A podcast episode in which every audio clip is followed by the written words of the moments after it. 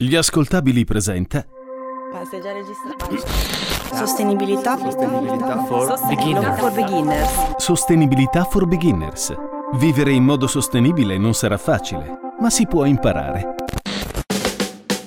Ciao a tutti, sono Giovanni Campo e vi do il benvenuto a una nuova grande avventura di Sostenibilità for Beginners. Sostenibilità for Beginners, il format degli ascoltabili che trovate su LifeGate Radio in adattamento quotidiano, riprende il viaggio verso la ricerca di un equilibrio tra il mondo come lo vorremmo noi e come lo vorrebbero gli esseri viventi che lo popolano. Questa settimana si parla di mare e di sostenibilità. Le acque di mari e oceani coprono oltre il 70% della superficie terrestre e non serve essere esperti sul tema per ricordare sia a livello storico, culturale ed economico quanto sia stato centrale il mare nello sviluppo dell'umanità. Pensiamo ai commerci attraverso nave, per esempio, che millenni fa hanno dato una svolta letterale al concetto di civiltà. I secoli hanno ovviamente trasformato il rapporto dell'essere umano con il mare. Interessi economici, certo, ma anche passione e mistero nei confronti dell'acqua, da sempre elemento affascinante, protagonista di storie e di leggende indimenticabili. Oggi però il tema è diverso. Si parla di rispetto verso un ecosistema, quello marino, seriamente compromesso dalla scarsa attenzione alla tutela dell'ambiente da parte di tanti, troppi soggetti. Sono tantissime le attività legate all'economia del mare che hanno impatti importanti sulle coste e sull'acqua, dalla pesca al turismo incontrollato, dalla congestione dovuta al traffico marittimo fino alle attività di estrazione di gas e petrolio che spesso provocano sversamenti di sostanze nocive. Se a questo si aggiungono gli smottamenti causati dal cambiamento climatico, ci rendiamo conto di come l'ecosistema marino sia effettivamente a rischio, o forse lo è già. Non ci credete? Vi forniamo un po' di dati legati questa volta all'inquinamento dovuto al consumo esorbitante di plastiche cui siamo abituati. Ogni anno si stima che finiscono in mare dai 4,8 ai 12,7 milioni di tonnellate di rifiuti plastici.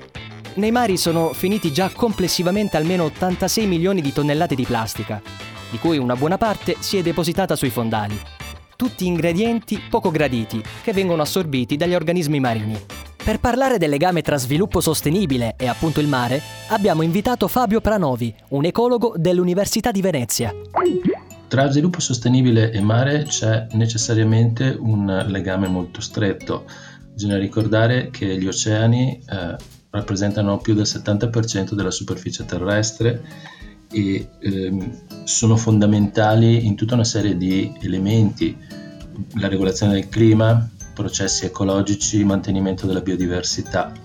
E quindi sono un ottimo test, potremmo dire, per valutare la nostra capacità di mettere in atto dei modelli di sviluppo sostenibile. Eh, in questo momento però c'è anche da dire che sono il, lo specchio della nostra incapacità di raggiungere questi modelli in quanto eh, mostrano evidenti segni degli impatti negativi della nostra insostenibilità in qualche modo.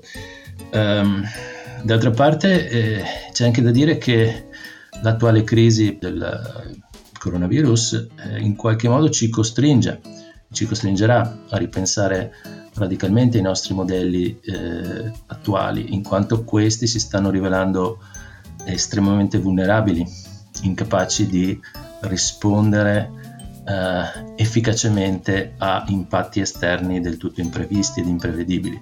Pranovi, non vogliamo essere catastrofisti, ma quali saranno gli scenari dei nostri oceani se continuiamo ad agire in maniera incontrollata? Sarebbero eh, veramente catastrofici ed in parte eh, ne abbiamo già i primi, i primi segni, mh, mm, diciamo già da qualche, da qualche, anno ormai. Ad esempio eh, abbiamo sicuramente un effetto del, dell'aumento della temperatura del, dell'acqua che sta cambiando da un lato la struttura delle popolazioni perché molti organismi si stanno spostando verso latitudini maggiori, quindi si muovono verso i poli nel tentativo di eh, trovare comunque degli habitat con la temperatura più adeguata per loro. E questo comporta eh, l'arrivo di nuove specie in, in ambienti, in ecosistemi dove prima queste specie non erano presenti, le cosiddette specie aliene, che quindi trovano delle condizioni ecologiche totalmente diverse. Abbiamo ormai evidente che le calotte polari si stanno sciogliendo, in particolare l'Artide sta eh, mostrando maggiori segni di questi effetti, si stanno aprendo nuove rotte commerciali e questo potrebbe produrre sicuramente dei vantaggi, ma se non adeguatamente gestito potrebbe anche portare a enormi eh, impatti ed enormi conseguenze negative. Si stanno aprendo nuove zone di pesca, i pescatori si stanno anch'essi spostando verso latitudini maggiori, verso l'Artide. E anche questo, se non gestito correttamente, ma possiamo immaginare la difficoltà di gestire un'attività di pesca in una zona artica, lontano dai paesi, dalle, dalle nazioni, diciamo così, che possono in qualche modo esercitare l'azione di controllo, eh, anche questo può, produrre degli effetti estremamente negativi. Grazie mille a Fabio Pranovi, che peraltro tornerà a trovarci. È arrivato adesso il momento di aprire una parentesi importante, quella legata alla pesca. Eh, sì, forse non tutti lo sanno, anche se pensandoci bene lo dicevano anche sui sussidiari a scuola, ma la pesca può avere degli impatti disastrosi sull'ecosistema marino. Facciamo un po' di calcoli. Il 17% delle proteine assunte dalla popolazione mondiale proviene dal pesce. Quanti siamo al mondo? Quasi 8 miliardi. Bene, si stima che per corrispondere con precisione a proteine e necessità umane vengono catturate oltre 90 milioni di tonnellate di pesce all'anno. Come le catturiamo? Spesso affidandoci a modalità di pesca che non sono proprio ortodosse. Stiamo parlando di varie emanazioni, diciamo così, della pesca intensiva. Per esempio quella effettuata tramite reti a strascico, che con la scusa di una cattura massiva di pesci devastano i fondali del mare. Insomma, il pesce fa bene, ma la richiesta di pescato sta iniziando a diventare così imponente da far tremare ogni forma di sostenibilità Pensate che vengono catturate specie in numero superiore rispetto alla loro naturale capacità di riprodursi, sfruttando al massimo gli stock ittici. La rapacità della pesca massiva, inoltre, non tiene conto delle sofferenze degli animali. Basta fare veloci ricerche sul web per renderci conto di come ogni giorno milioni di creature di animali marini vengano torturate e condotte alla morte senza alcuno sprazzo di dignità. È possibile pensare a un modello di pesca più sostenibile? Di pesca sostenibile ci parla infatti Valentina Prati, responsabile della comunicazione di Marine Stewardship Council, MSC, una organizzazione no profit indipendente, con un programma di certificazione ecolabel di pesca, la cui finalità è verificare il rispetto di pratiche di pesca ecosostenibili, assegnando un marchio blu MSC Ecolabel a chi rispetta i criteri di valutazione. Per Marine Stewardship Council o MSC la pesca sostenibile si definisce in base a tre principi che si basano su rigorosi criteri scientifici. Il primo principio riguarda la sostenibilità degli stock ittici, ovvero nel mare devono rimanere abbastanza pesci affinché possano riprodursi potenzialmente all'infinito e mantenere lo stock in salute. Il secondo principio riguarda invece gli habitat. L'attività di pesca deve avere il minimo impatto possibile sugli ecosistemi marini e lasciare libere flora e fauna marina di poter prosperare. Il terzo principio invece si riferisce alla gestione della pesca in sé che deve raccogliere dati ed essere gestita in modo tale da potersi adattare alle mutevoli condizioni ambientali.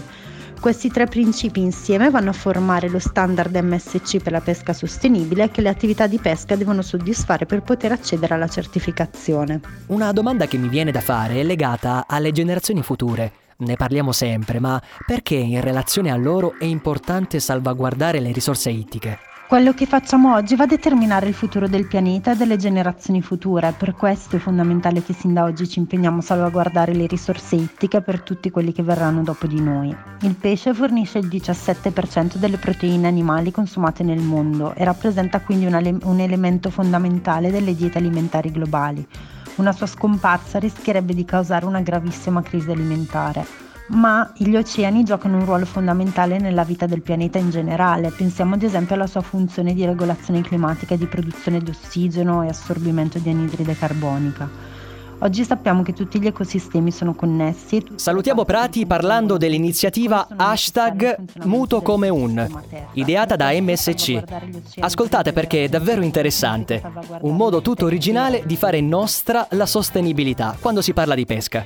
Muto come un è una campagna di sensibilizzazione promossa da Marine Stewardship Council sui rischi di uno sfruttamento incontrollato ed eccessivo della pesca. È una campagna rivolta ai consumatori che ha l'obiettivo di spingerli a riflettere sulle conseguenze delle proprie scelte di consumo. Infatti MSC crede che il consumatore attraverso la sua domanda di consumo possa giocare un ruolo fondamentale nella transizione verso modelli di mercato e di vita sostenibili. La campagna è composta da un video sulla vita dei pesci nel mare, da una serie di noti proverbi o modi di dire, esempio muto come un pesce, essere né carne né pesce, eccetera in cui però manca qualcosa e questo qualcosa è proprio il pesce, perché se non cambiamo rotta e adottiamo uno, uno, stile di vita sostenibile rischiamo che tra non troppi anni il pesce sparisca davvero non solo dai mari ma anche da tutti gli ambiti della nostra vita, compreso quello dei modi di dire. La campagna si trova sui nostri social network, quindi vi invito a vedere i nostri profili Facebook e Instagram e spero che vi piaccia. Grazie Valentina Prati, adesso cambiamo argomento. Dopo aver parlato di pesca sostenibile, una delle prospettive più affascinanti, oltre che comuni, è legata al turismo. Godersi le ferie in località marine è bellissimo, vero? Per carità, nessuno vuole metterlo in discussione. Peccato però che molto spesso i nostri comportamenti non agiscono a tutela degli ambienti che visitiamo. Vi do qualche dato riguardante l'Italia. Ogni anno riversa in natura 0,5 milioni di tonnellate di rifiuti plastici, producendo inoltre 4 milioni di tonnellate di rifiuti, di cui l'80% proviene dall'industria degli imballaggi. Quindi si viene a creare uno strambo cortocircuito. Il turismo genera il problema e poi ne viene colpito a sua volta. Incrementa del 30% la produzione di rifiuti plastici nei mesi estivi. Ma chi vuole andare in spiagge e mare sporchi? Beh, sicuramente in pochi. Visto che l'argomento, anche in questi giorni di quarantena, è comunque molto amato da tutti, chiediamo a voi beginners se e quali comportamenti virtuosi adottate quando spendete le vostre vacanze in località marittime. Sicuramente cerco sempre di mm, rispettare l'ambiente, quindi non butto mai cartacce per terra, raccolgo anche a volte in spiaggia, non so se trovo dei tappi o delle buste. Eh, sto sempre attenta a non lasciare rifiuti in spiaggia, dal cibo a mozziconi, anzi di solito raccolgo anche quelli degli altri. Mm, non saprei. Ma ad esempio da fumatrice uso dei posaceneri da spiaggia Grazie mille cari beginners, in effetti qualcosa si muove. Introduciamo adesso un nuovo concetto, quello di turismo responsabile. Forse possiamo arrivarci, ma magari è il caso di dare una definizione precisa. A fornircela è Maurizio Davolio, presidente di ITR, Associazione Italiana Turismo Responsabile. Noi abbiamo una nostra definizione di turismo responsabile. Per noi nell'idea di turismo responsabile c'è il rispetto di principi di giustizia sociale e di giustizia economica e c'è soprattutto l'affermazione della centralità degli interessi, dei diritti e delle aspettative della comunità locale. E in questa, in questa affermazione eh, vi è una, una inversione di priorità, in quanto normalmente nel turismo si pensa alle, ai diritti e agli interessi dei viaggiatori. Per noi invece è prioritario l'interesse della comunità locale, cioè nella nostra idea di turismo responsabile, il turista che viene a trovarsi in una località, in un paese eh, che non è il proprio, deve adeguarsi alla, alla, cultura, agli stili di vita, alle tradizioni, alle credenze di quel paese. Chiediamo adesso a Davolio come si sposa questa definizione con il mare. Dunque il mare è un bene pre- preziosissimo ed è la principale destinazione turistica al mondo. Quando si parla di, di turismo viene spontaneo pensare che al, davanti a tutto ci sia il turismo culturale, che è ovviamente importantissimo, ma il turismo marino è numericamente molto più importante molto più importante in tutto il mondo. C'è un, c'è un, problema di inquinamento, c'è un problema di polluzione, c'è un problema di, di, presenza enorme della plastica che distrugge, che crea danni pesantissimi sulla fauna marina. Ecco, quindi noi noi proponiamo sempre dei comportamenti virtuosi ai nostri, ai nostri, viaggiatori, il rispetto dell'ambiente è al primo posto. Esistono delle iniziative di cui ha particolare memoria che l'hanno colpita favorevolmente? Io per esempio conosco delle esperienze in cui si entra in contatto con, la, con il mondo dei pescatori. I pescatori sono protagonisti della vita del mare. Il loro è un mondo affascinante, anche un po' misterioso. I, pescatori hanno delle loro credenze, hanno delle loro tradizioni, hanno un loro gergo, ecco, hanno le loro superstizioni anche. Il contatto fra i turisti e i pescatori, che oggi è possibile grazie al pescaturismo e grazie all'ittiturismo, è un'altra esperienza che secondo noi è di, di grandissimo interesse. Poi ci sono delle esperienze anche eh, di natura educativa per esempio noi abbiamo tra i nostri soci una cooperativa che si chiama Atlantide, che è specializzata nel turismo scolastico e che propone i cosiddetti itinerari azzurri. Quindi i ragazzi delle scuole assistono e partecipano eh, alle, alle, battute di pesca, ma scoprono anche la, la, biologia marina, hanno dei momenti di approfondimento della biologia marina, sulle rotte nautiche, imparano tantissime cose nell'arco di tre giorni eh, a contatto con il mare, in un contatto diciamo serio e profondo con il mare, con i marinai, con i pescatori. Bene, grazie mille Maurizio Davolio. Adesso è arrivato il momento di parlare di innovazione. Quando si parla di economia del mare e di sostenibilità, è proprio l'innovazione tecnologica a presentare aspetti sorprendenti. Iniziamo con una storia che trovate anche in un articolo di Lifegate firmato da Rudy Bressa, vi raccontiamo dell'integrazione tra strumenti del mare e la forma di approvvigionamento energetico green per eccellenza, le energie rinnovabili. Una turbina eolica di eccezionali dimensioni sarà installata in un impianto offshore che si trova nel mare del nord, in corrispondenza dell'area dello Yorkshire. Chi l'ha costruita? Il colosso americano General Electric. L'impianto si chiama Dogger Bank, è il più grande al mondo e sarà completato entro la fine del 2023 anche la turbina è la più imponente mai realizzata. È alta 60 metri ed è dotata di un rotore con un diametro pari a 220 metri. Ha un nome, Aliade X, e avrà una capacità di 12 MW di energia rinnovabile. Il parco eolico, una volta completato, fornirà energia pulita a centinaia di migliaia di famiglie, localizzate non solo in Gran Bretagna, ma anche in tutti quei paesi che si affacciano sul mare del nord. Secondo alcune stime, per la Gran Bretagna l'ascesa di queste energie pulite potrà equivalere al 5% della produzione totale di energia elettrica. La sostenibilità, quando si parla di innovazione, si fa sentire profondamente anche in un settore industriale importante, quello tessile. Esiste infatti la possibilità, come dimostra il filo di nylon rigenerato Econil, di recuperare rifiuti in nylon, appunto, come le reti da pesca non più utilizzabili e che sarebbero destinati allo smaltimento e di trasformarli in materia nuova, con le stesse caratteristiche del nylon derivato da materia prima ancora integra. Diverse aziende specializzate nella produzione di capi di abbigliamento o pavimentazioni tessile oggi si servono di Econil, una fibra sintetica che proviene al 100% dalla rigenerazione di scarti e rifiuti di nylon prodotta dalla trentina Aquafil. Oggi intrecciare il know-how di un'azienda leader come Aquafil alla riflessione sulla sostenibilità è fondamentale. A spiegarci perché il presidente di Aquafil, Giulio Bonazzi.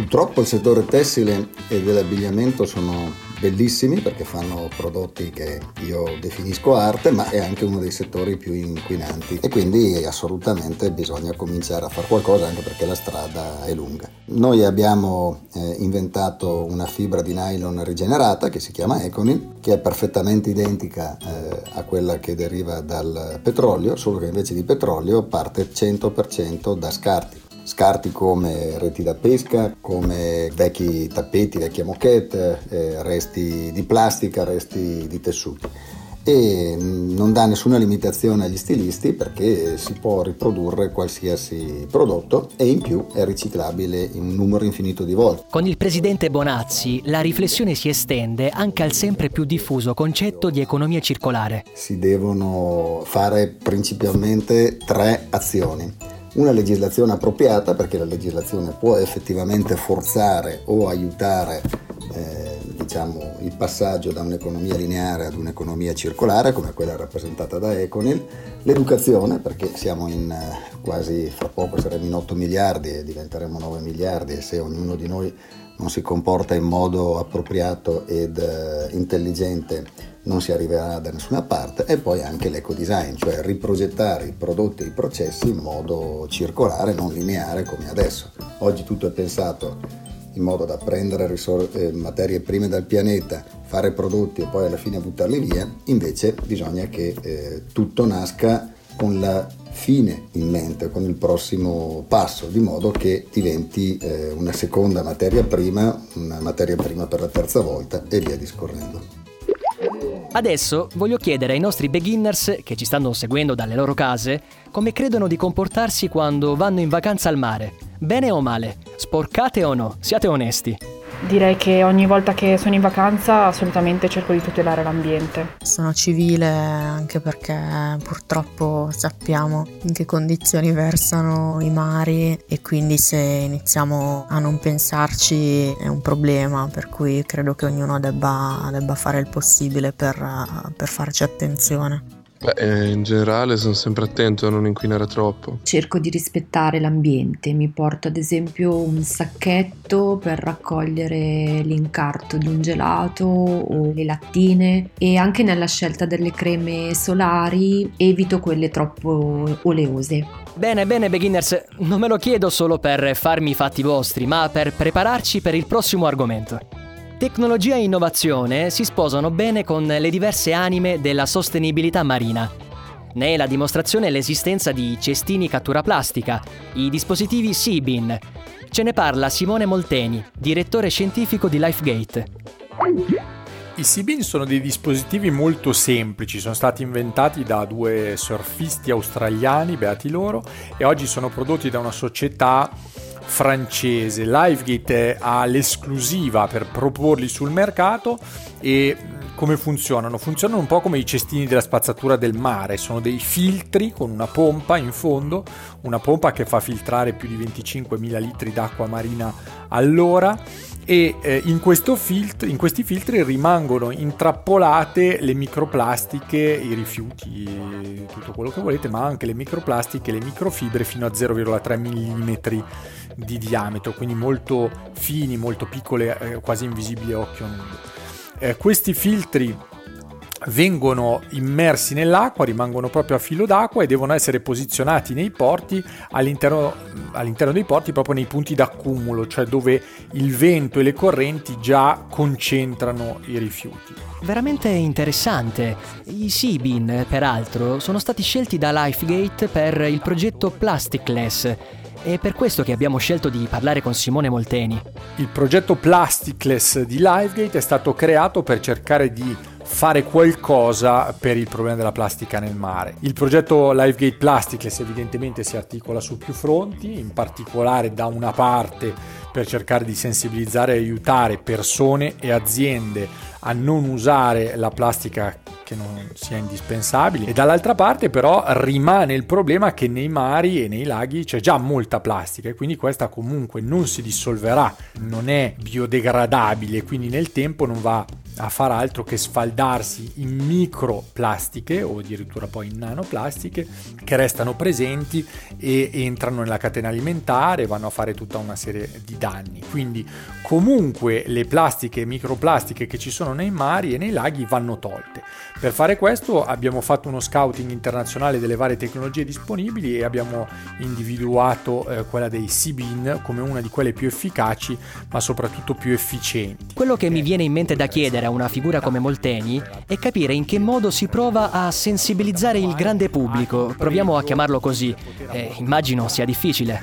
Aver installato il dispositivo in un porto eh, porta un effetto di sensibilizzazione molto forte su chi passa da lì, quindi per i diportisti per esempio che stanno per entrare in mare eh, con, eh, con barche o con navi e dall'altra parte per le persone che comunque da lì passano e magari eh, così sono un pochino più incentivate a non buttare la cicca di sigaretta per esempio eh, nel mare. Questo è un effetto molto interessante che stiamo vedendo in particolare nei contesti di grande visibilità. Noi abbiamo dei Sibin per esempio sulla Darsena a Milano e abbiamo visto che il venerdì e sabato sera quando pre Covid eh, ci si poteva ritrovare lì e c'era sempre un sacco di gente per il famoso aperitivo milanese. Ebbene, proprio vedendo i eh, sibini installati, eh, la gente si è cominciata a comportare molto meglio rispetto a come si comportava prima. Secondo lei, nel piccolo, qual è il contributo che possiamo offrire noi gente comune? Chiunque può dare un contributo perché il vero nemico, il vero problema non è la plastica, è l'uso stupido che l'uomo fa della plastica. In particolare se pensiamo che la plastica è un materiale incredibile, molto interessante, eh, ma ha la caratteristica di essere indistruttibile, è evidente che avere pensato di realizzare oggetti monouso come eh, le cannucce che vengono eh, usate per poco più di 20-30 eh, secondi prima di essere gettate, beh, è evidente che appunto il problema non è nel materiale ma nell'uso che noi facciamo. Ed è proprio per questo che chiunque può contribuire. Può contribuire in due modi. Il primo è quello di ridurne il consumo a monte cambiando i propri comportamenti. Dall'altra parte eh, si può comunque andare a ripulire il pezzo di spiaggia in cui si va a posare l'asciugamano o l'ombrellone, per esempio, e eh, educare eh, i vicini e magari i figli evidentemente a eh, usare la raccolta differenziata come deve essere fatta. Bene, ringraziamo Simone Molteni per essere stato con noi. Ho deciso di raccontarvi qualcosa che forse vi motiverà a guardare alle spiagge del nostro paese e a quelle di tutto il mondo, si intende, con maggiore attenzione. Prima però voglio farmi un po' i fatti vostri e chiedervi quali sono le spiagge italiane che preferite. Le spiagge che preferisco sono quelle più selvagge, quindi senza stabilimenti balneari. Mi piacciono molto le spiagge della Sardegna soprattutto e in particolare al sud perché penso che siano un po' più tranquille, c'è meno gente. Quelle del sud perché sono più pulite. Ma sicuramente preferisco le spiagge libere se mi capita di vedere un mare di ombrelloni, il primo pensiero che ho è quello di cambiare immediatamente destinazione. Attenzione, attenzione, risposte interessanti. Guarda un po' di spiagge, volevo proprio parlarvi in questo momento. Sì, perché amici e amiche che ci ascoltate, la nostra bella Italia si sta dimostrando parecchio sveglia quando si parla di sostenibilità e di mare. In tutte le aree della penisola, davvero, da nord a sud, diversi stabilimenti hanno deciso di prendere la svolta green trasformandosi in vere e proprie strutture eco-friendly, come riporta un interessante dossier di Legambiente, Spiagge 2019, un report che tra l'altro vi consigliamo anche di recuperare. Immancabili, per esempio, sono gli stabilimenti plastic free, al cui interno sono banditi gli oggetti in plastica e che potrebbero insegnarci tanto. E poi invece ci sono quegli stabilimenti che si occupano di preservare e al contempo valorizzare l'identità di un territorio un esempio interessante è costituito dalla rete delle imprese della Marina del Parco in Toscana. La rete interconnette 20 stabilimenti di Viareggio dall'area della Darsena e poi Bagno Teresa. Ci sono poi i lidi che si occupano di vendere al loro interno, per esempio, esclusivamente prodotti bio, e altri che invece prestano un'attenzione esclusiva e rigenerante alle creature del mare come quelli che, attraverso la collaborazione con le istituzioni, hanno lavorato a un protocollo di buone pratiche di gestione della spiaggia per proteggere la nidificazione delle tartarughe marine. E questi sono solo alcuni degli esempi riportati dal report Spiagge 2019 di Legambiente, che mi fanno venire voglia di farvi una domanda. Cosa ti aspetti da uno stabilimento eco-friendly? Aspetto sicuramente una, un atteggiamento eh, dedito a, a, tutelare l'ambiente e quindi eh, vieterà di buttare i mozziconi per terra, farà la raccolta differenziata eh, direttamente sulla spiaggia e tante altre attenzioni che magari prima non si facevano ma adesso si fanno più facilmente. Mi aspetto come minimo che ci siano i bidoni per la raccolta differenziata che spesso ancora non ci sono. Mi aspetto meno plastica e più pulizia. Mi aspetto che le cabine e i chioschi siano costruiti con dei materiali riciclati e che mettano in atto le norme per ad esempio il risparmio idrico. Ultimo giro di valzer, adesso guardando al futuro. Cosa dobbiamo aspettarci dal futuro dei nostri mari? La situazione al momento non è delle migliori. L'inquinamento e le emissioni, con queste ultime che velocizzano i processi di riscaldamento globale, fanno sì che la vita delle creature marine sia sempre più a rischio. Gli oceani si riscaldano a ritmi vertiginosi, i ghiacciai continuano a sciogliersi e l'innalzamento del livello del mare non sembra mostrare battute d'arresto. Le emissioni e il riscaldamento nelle acque abbassano i livelli di ossigeno e bloccano il proliferare di sostanze nutritive. Molti pesci a causa di questo lasciano le zone tropicali per andare verso i poli, alla ricerca di condizioni climatiche migliori. Per non parlare poi dei danni dovuti alle combinazioni micidiali di inquinamento ed eventi atmosferici estremi, che danno il là a batteri e parassiti. Cosa possiamo aspettarci dal mare del futuro? Stiamo prendendo già delle decisioni importanti? O non c'è speranza per le specie? Lo chiediamo a un ecologo, Fabio Pranovi, dell'Università di Venezia, che è ancora tra noi. Sicuramente ci sono dei, dei segni, ci sono dei segni anche positivi ad esempio a livello della, dell'Unione Europea già nel 2008 è stata approvata quella che è chiamata la strategia marina, una, una direttiva eh, estremamente complessa ma anche estremamente ambiziosa che prevedeva il raggiungimento del buono stato ecologico di tutte le acque eh, prospicenti i paesi dell'Unione. La direttiva dava anche una, un orizzonte temporale e questo orizzonte temporale per raggiungere il buono stato ecologico era indicato come il 2020. Eh, l'altra cosa interessante che si sta eh, realizzando in realtà in questi giorni terribili di, di, di crisi è che nel momento in cui eh, si sono ridotti necessariamente, drammaticamente gli, gli impatti, le attività eh, lungo le zone costiere, stiamo osservando una grandissima capacità degli ecosistemi di reagire, di riprendersi spazio e, e questo ci fa, ci fa, ben sperare perché eh, questo potrebbe significare che se riuscissimo veramente a eh, applicare, diciamo così, delle, dei cambiamenti significativi nei nostri uh, schemi di sviluppo, uh, adottare delle strategie più sostenibili, le risposte dell'ambiente, degli ecosistemi marini potrebbero essere molto più veloci eh, di quanto in realtà ci, ci, aspettiamo. Un ecologo mi sembra la persona più adatta per capire che forse è il mare che deve aspettarsi qualcosa da noi. Beh, il mare eh, da noi credo si aspetti sostanzialmente un, uh, un atteggiamento di, um, di riconoscimento dell'importanza del ruolo ecologico, ad esempio, che, che ha mh, del ruolo nel, nella Nell'ambito della regolazione del clima, ad esempio, un'altra cosa in cui il, il mare gioca un ruolo fondamentale che spesso non, non gli riconosciamo totalmente. E, e, credo che ci chiederebbe un'altra, un'altra, parola che è quella della cura, cioè cominciare a mh, prenderci veramente cura, così come stiamo facendo adesso.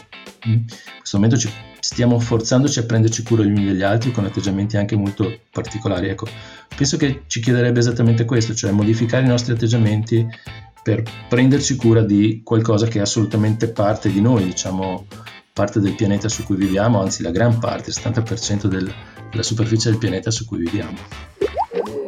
Bene, ringraziamo Pranovi per il suo contributo. Il nostro appuntamento con Sostenibilità for Beginners per questa puntata finisce qui.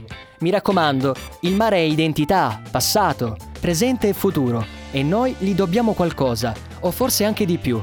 Noi vi aspettiamo settimana prossima, sempre sugli ascoltabili e vi ricordiamo che Sostenibilità for Beginners la potete ascoltare anche in adattamento radiofonico su Lifegate Radio. Ciao, da Giovanni Campo. Sostenibilità for Beginners è una serie originale degli ascoltabili, da un'idea di Giacomo Marino Gallina e Giuseppe Paternò Raddusa. In redazione Maria Triberti. Editing e sound design Francesco Campeotto e Alessandro Leverini prodotto da Giacomo Zito e Ilaria Villani. Un'esclusiva. Gli ascoltabili.